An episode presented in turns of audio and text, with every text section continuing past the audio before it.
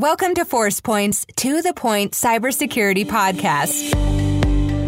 Each week, join Eric Trexler and Arika Pierce to explore the latest in government cybersecurity news and trending topics. Now, let's get to the point.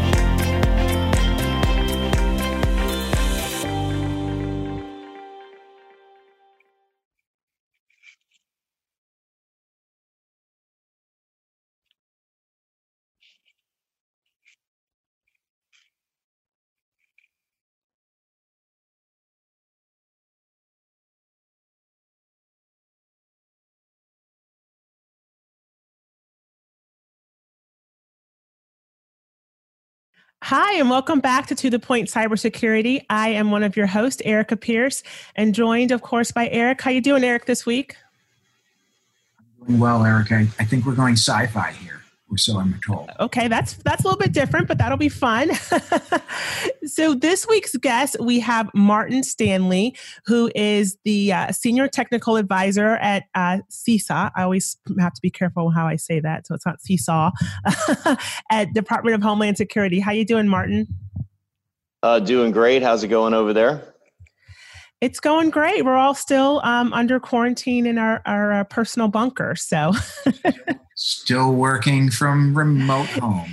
So we're going to switch it up. We've talked the past few weeks a lot about um, just working from home and what that means, and um, cybersecurity, network security, all those things. So we're not going to talk about that too much today. We're actually going to talk about AI. So as as you just said, Eric, let's switch it up and, and do a little sci-fi. So Martin, let's just start first with our listeners who may not be familiar with AI. Um, what is it, and um, how is government using it?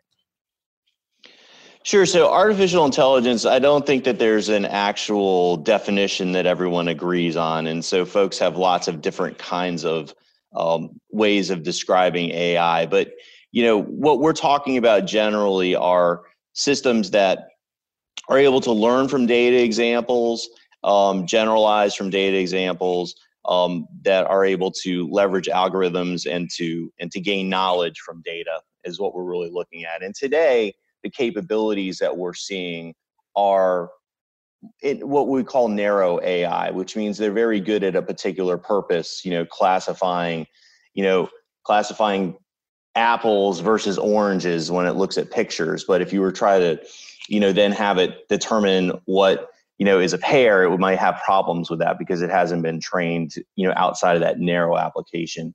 Um, artificial general intelligence, which is the thing that we see in you know all the sci-fi movies you know seems pretty far off it's obviously something that's a game changer when it comes to all kinds of things um, but but you know we, we don't anticipate artificial and gel, artificial general intelligence being you know here any anywhere in the near term and we've had a few people on talking about artificial intelligence and machine learning. George Kamis, the ForcePoint CTO, we have the CTO of Intel. Um, Steve Orrin speaking a couple of uh, weeks ago, a couple of months ago, maybe now.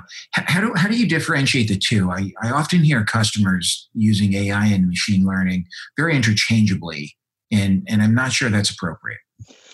Right. Again, you know, I think this gets gets down to those definitions. The um, NIST actually released a. I'm looking over here on my other screen here, but the um, taxonomy and terminology of adversarial machine learning, which is an entire um, draft that's related to just determining um, what those terms are with respect to just that area of artificial intelligence. So we have these you know very different kinds of ways of of you know understanding what these things are and as as a consequence we do have trouble talking about them as well i like to back up when we talk about what is artificial intelligence and to, to talk a little bit more about the ai related technologies that we don't talk about much when we talk about artificial intelligence, but are so necessary in order to fully realize the benefit and potential of AI, such as you know IoT. Um, you know, th- these are all these devices that we have out there. They're going to have all these kinds of capabilities, different kinds of sensors, 5G, cloud, big data. These these are all areas that are that are you know uh, very interrelated. And your IT modernization approach is going to be critical to how you actually see the benefits of AI. And what are you most excited about in terms of um, when you look to the futures and, and you know, just to your point, there's a, a realm of different things that you know may or may not happen depending on I think you know what what happens in the future. But what gets you excited when you think about AI? So, so what I think about when it comes to what's interesting to me about this, why did I, you know, shift from working exclusively in cybersecurity to look more at how we bring artificial intelligence in specifically to support our cybersecurity um, uh, programs, is that it's so interesting the way that our entire workforce is going to have to transform and how our entire work environment is going to have to transform. You know, today we have subject matter experts that work on particular aspects, particular domains of expertise with particular tools, and those work areas are going to have to be completely re-envisioned to to take advantage of all these technologies. That means we're going to have to bring in you know, folks with different kinds of skill sets. Um, these are all these areas that we just talked about, all of the related technologies, but we're also going to have to bring in human machine teaming, um, AI safety, uh, as well as you know all other kinds of things you know along those lines related to being able to do data analysis, um, measuring performance of, of of the artificial intelligence systems, all those kinds of things we're going to have to be able to execute on in order to build the most important thing, which is trust. Obviously, if if the systems are not trusted, you know, if we don't feel good about what they're doing, then we're not going to be able to leverage them to their full benefit. So, Martin, one of the things we've talked about here is the the, the, the skills gap between um, the, the required jobs today in cybersecurity and the number of people that are available. And I know you've spoken quite a bit in the past about using artificial intelligence and technology to kind of uh, uh, I don't want to put words in your mouth, but up, upskill the capabilities without throwing human human bodies at the problem, if you will. Right. Can you elaborate a little bit there? A- absolutely. So, um, artificial intelligence and cybersecurity have a natural relationship. We've been using narrow AI solutions for cybersecurity for a long time, like spam filtering, things like that. Those are those are generally narrow AI solutions that are in place. And cybersecurity is a big and evolving challenge, obviously. Um, that's one of the main focuses of our agency. At the Cyber and Infrastructure Security Agency, we're focused on being the nation's risk manager and lead for cybersecurity information sharing, among other things. In order to make the biggest impact that we can with the funds that we have, we have to look at all different kinds of ways that we can leverage automation, in particular, you know, technical approaches, whether they become more self-serve or they become faster in our ability to deliver our services, the more that we can get and squeeze out of the appropriated dollars for our agency, the more we can do to help to meet our mission and to protect the nation and our critical infrastructure from adversaries. So this means that looking at all these tools and capabilities, and if we can go from doing 30 assessments to doing 3,000 assessments because we've been able to automate critical, you know, time consuming areas that are repetitive and leave maybe the exceptions for the subject matter experts. It makes the work more interesting for our subject matter experts, and it makes our ability to to make an impact that much uh, that much greater. So, you know, that's probably the biggest promise for automation for us.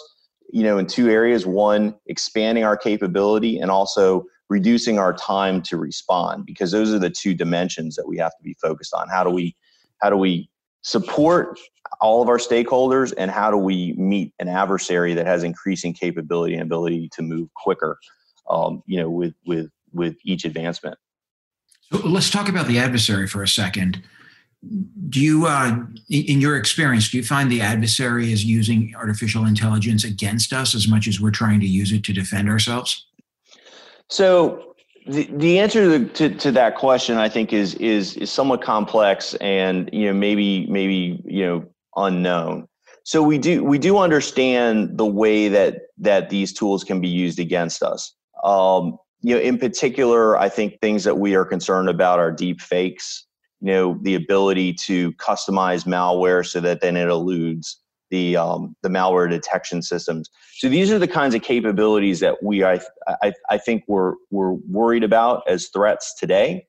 But the way that we think about it is a little more comprehensive. So, in the context of your question, let me let me back up and say we look at emerging technologies, things like artificial technology, uh, artificial intelligence technology, from three perspectives. Um, the first one is something that we've just been talking about, which is how can we enable our mission and how can we um, you know better make use of that of, of, of that appropriated dollar to have an impact across our stakeholders. So i won't get you know i won't i won't beat that one to death. But the second area is one that we really haven't talked about which i think is very closely related to the question you've asked eric which is how our stakeholders are going to be using these technologies and what kind of change to the attack surface do we now have so when when we talk about threats, that's that's based on a certain set of capabilities. But all the all the while that the threats are evolving, our stakeholders are evolving their infrastructure and they're adopting these technologies. So that means that now we have to think about well, when a stakeholder deploys an artificial intelligence system, what kind of new ways can that be attacked and what different kinds of ways could that you know system potentially be mal you know malpurposed or you know interfered okay. with in such a way that could impact our stakeholders in ways that we don't imagine right these are these you know unknown kinds of uh, you know impacts the, the, the you know the unknown unknowns as, as as they're called or this case maybe they'd be well like if an adversary if if an adversary knows we're using artificial intelligence in a certain area they might poison the uh, the model if you will by attacking in a non non-logical uh, approach because they know that there's some kind of model running to throw the data off, right? Exactly. That's exactly the kind of thing that that we have to now be prepared. So when when we're looking at the threats, it's not really we don't have we don't have a fixed attack surface. We have an evolving attack surface. And so the, constantly and, yeah. and and that's including these technologies. So we have to be prepared as we move forward as we're looking at this holistically to, at this third area with how our threats evolving, how our adversary is going to be using um, these capabilities. But it's not in isolation to how things are evolving in the the um, the target networks or the you know the the stakeholders that we're supporting. Because as they deploy these new capabilities, um, they may or may not know that they're introducing additional vulnerabilities or or you know additional attack surface and so it's up, you know coming upon us to do our best to make sure to you know stay up with that and to and to make them aware of you know what are the risks and what are the ways to mitigate those risks. Eric, are you following that? I am. My question was going to be, and and, and to to the degree that you can say, I mean, how good of a job are we are we doing in terms of keeping up with this? you know, again, the evolving technology and the new risk that it brings to us, for especially as we do see the the threat um, surface, it's expanding, right? Right, it is, and I and I think you know I think we have the concerns that you know, and these aren't really areas that that I'm an expert in, so I probably won't go too far into them, other than to say that you know they're the things that we see all the time, right? There's the you know disinformation you know misinformation campaigns these are you know the election security things these are mm-hmm. you know all of those all of those areas that we are you know worried about are are are, are square in this new technology you know being used in ways that we might not necessarily understand and you know how are how how do we best respond to those and those are the kinds of areas that we want to focus on um, you know providing solutions. How's the reception from your stakeholders right? So we're talking you know the civilian agencies in most cases probably commercial industry but yeah. you know what's what's the reception from them when you when you talk to them? Or you're talking about what's coming or how they need to change? So the, i think the federal government is actually doing an incredibly good and comprehensive job in the artificial intelligence lane. Um, you know we've we've i think we've talked about some of the things that we've been involved in but you know, there was an executive order for artificial intelligence. There's a National Security Commission for Artificial Intelligence, which is um, they've issued their interim report and they are doing uh, qual uh, I think quarterly recommendations to Congress.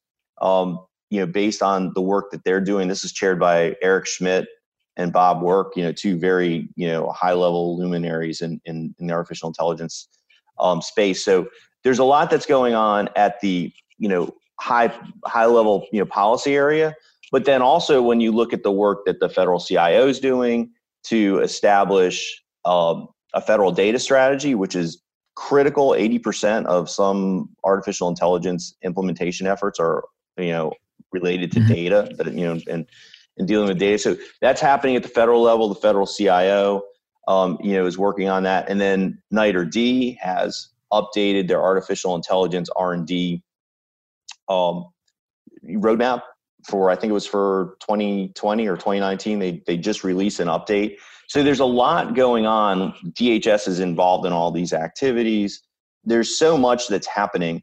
I just want to you know really go back and, and emphasize that you know putting a lot of money and putting a lot of focus on AI without focusing on some of these other related technologies is you know not as effective. We won't have an, as effective a solution as if we have you know a, a full it modernization effort. Bringing it all together essentially. Right. Right yeah. No i was doing some research over the weekend thinking about you know what i wanted to ask you and i, I had no idea according to wikipedia which isn't necessarily the most reputable place but artificial intelligence was founded in 1955 right Like it's been around a while. Wow. Arika, I'm not a mathematician here, but I think that's 65, uh, 65 years, right? That's a, that's a longer than I would have thought. But it, it was before really compute power existed, mm-hmm. and a lot of the components, Martin, that you say are required to bring it all together. So it's well, go, it's it's interesting that the discipline's been around. So and, and going back to you know those days, I think a lot of what was conceived or envisioned you know, has still not yet come to pass from a technical capability perspective. So that's pretty interesting as well. So, Martin, do you watch Black Mirror? That's my other question. I don't think I've ever watched Black Mirror, but I've watched a lot of things like that. Okay. I have to add it to my list. I've, I've got I've got a whole list. It's well while you're uh, quarantined, it's it's a it's a good thing for a, a, tech person to watch in terms of what AI may look like in the in the future. Do you watch it, Eric? I don't. I, I, yeah, I don't have the time. I when I think about it, I think of simple things like uh, uh, C3PO, yep. R2D2, where where robots actually understand to some level what you're talking about. They're smarter than you. They're faster than mm-hmm. humans. They aid the humans. I mean, that's that's my at my age, I guess. That's my uh, that's my mindset, if you will, into the art of the possible. Well, look at how complex um, just the, the autonomous vehicle thing has turned into. You know, we thought that by Another now great example, we would have yeah. we would have vehicles that were you know driving us around with no problem, and it's a very hard um, you know it's a very hard problem. It, it's interesting when you look at the vehicles, and we'll pick on Tesla because I, I think they're one of the best out there. You know, the studies I've seen have said, you know, we still don't have level five autonomous driving vehicles, of course, right? That doesn't exist yet. But when the when the uh, the driving system is engaged, even though we've had some mistakes, it's still an, an order, couple orders of magnitude more precise and better than a human driver. Until it's not, and until it's and, not right, and then you have a mistake, and boom, mm-hmm, you crashed. Mm-hmm. Right? That's a that's a problem.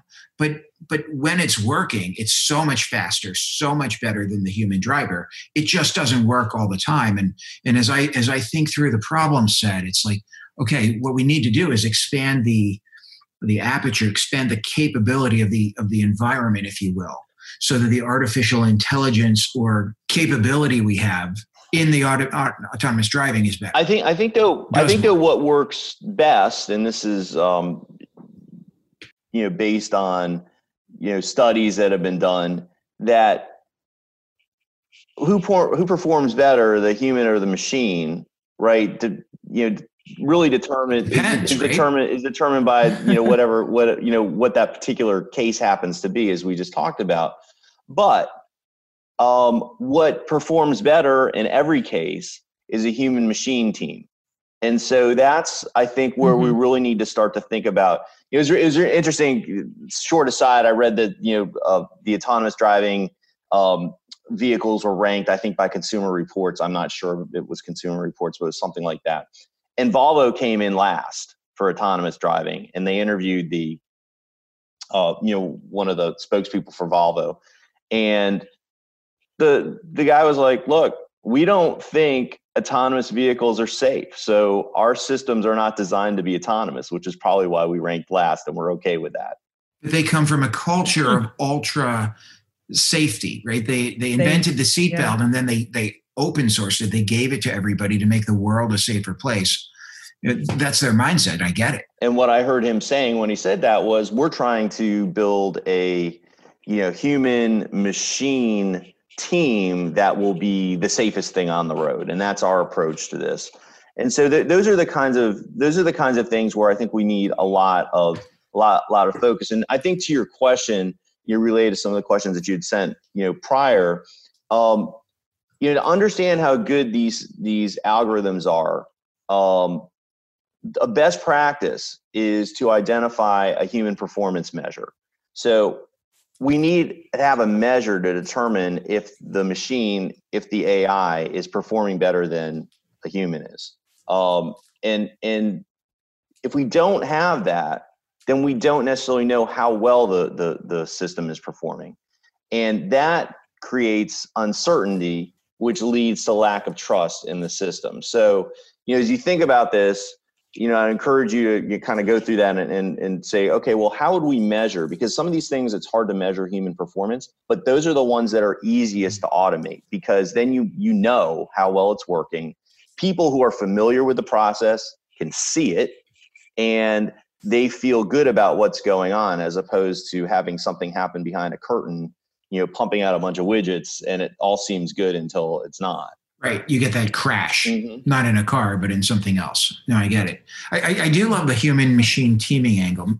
Arika, your your millennial friends, your Gen Z, how do you think they'll handle that? Well, I mean, I think it makes a lot of sense. I think we believe that we can fully rely on on technology, but I think, you know, what we've heard here today is just that that there still has to be at least at this point some human element to um, to even how we look at AI or machine learning. So I, I like I like the term human machine some, team. Some, I actually think millennials will be more apt to to adopt it because they're they're so much more used to it tech in their world. I, I get mm-hmm. a lot of pushback from customers. You know, ah, I've never seen artificial intelligence in the real world. I've never seen machine learning work well. You know, th- there's this belief, old school belief, that the humans can do it all or mm-hmm. can do mm-hmm. it better but but there's there's not necessarily in cyber an acceptance that maybe driving too would be similar there isn't an acceptance that the machines are very good at certain activities like calling through tremendous amounts of data and, and searching on patterns or looking for patterns right people right. just aren't wired that way most people i should say just oh, aren't wired that way bring more efficiencies as well right so we shall see. Only so time will tell. Martin, what do you one think? of the things that we did at CISA was to step back. Uh, this is about a year ago, and do an analysis on what would be our criteria that we would put in place for determining whether or not we would automate something or not. And we wanted to make it really simple. We wanted to make it something that a, a program manager, somebody who's not necessarily um, you know, well versed in artificial intelligence, but had a you know critical function. Some some guidelines that they could use to determine you know what what would be a good task to automate and what would be a task to automate you know with great care. And you know that was where we got to identifying some of these best practices, things like this metric that we just talked about, you know, human performance metric. But the things that we that we laid it that that, that we really focused in on were you want to focus on automating high impact, low regret, low complexity decisions. So, you know, unpacking that a little bit, you want to get the most bang for your buck. If it goes badly, mm-hmm. you know, you don't want to really regret it, you know, too much. Low low consequence, right? right? You don't want to crash the car and kill the occupants of the vehicle. Exactly. And then or or somebody on the street. Correct. And then and then back to this low complexity. Um, you that's that's really a, another way of saying something that's understandable. There's not a lot of uncertainty around that that particular um, that that particular uh, um, process, so that when folks are trying to you know determine how good they feel about the machine doing it, they can pretty much tell what's happening. And so and so those are the things that you you know you want to start off with as you're choosing um, places to pilot artificial intelligence in your environment so that you can build a good um, you know a, a, good working knowledge of it. You can you can gain a lot of trust with the system and you can understand you know when things go wrong um, you know what it was and and and not have a big mess on your hands. So, so let's go back to let's go back to like the c3po example i brought up. I mean incredibly intelligent always precise in its data and, and you know you knew the limitations of c3po though right? Mm-hmm. but what a human human machine team. I mean i know it's a very basic sci-fi example, but but almost using him to provide the data that the human just doesn't have in their head or or can't do calculations that quickly. Low consequence though, if you don't know the answer. Correct. Mm-hmm. Arika, where do we go with this? I mean, where do we go in a, a decade, two decades from now? We're 55 years in. What do you think? That's why I'm telling you guys to watch Black Mirror because that's what I feel so old. I feel like the Jetsons, you know, I just want to like make things happen. I'll, I'll, check but out that's the type of things that they they cover is you know what everything just from um, the way we you know the way we work. There's a lot of episodes on actually security issues, things like that, but really taken from a um, an AI um, machine learning perspective. I mean, they go about 20, 30 years into the future in most episodes. So okay, check it out. I will commit to you and the audience. that I will okay, there'll be a there'll be a quiz. Martin, what's next for us with AI? Where where are we going? So so I think um, as we talked about, um, Gartner identifies a you know they, they they've actually produced a lot of really good research on artificial intelligence a prepare phase which is where most organizations are. And a lot of what I've talked about today are things that are that are in this um, prepare phase. It means you're preparing your data um, so that you can use it you know appropriately right? Um, you're identifying criteria for determining which functions should be automated as we just talked about. You're identifying pilot use cases and so at CISA, what we've done is built this enterprise-wide conceptual data model. Um, it's something that we use to identify all our data, how it interrelates, um, ensure that authorized use is maintained, and I really want to underscore that authorized use is is is you know front and center in our minds. That's easy easily accessible and it's prepared for AI tasks. You know things such as labeling that you're going to need to do in order to use the data. Um, we talked about identifying criteria um, when you're automating.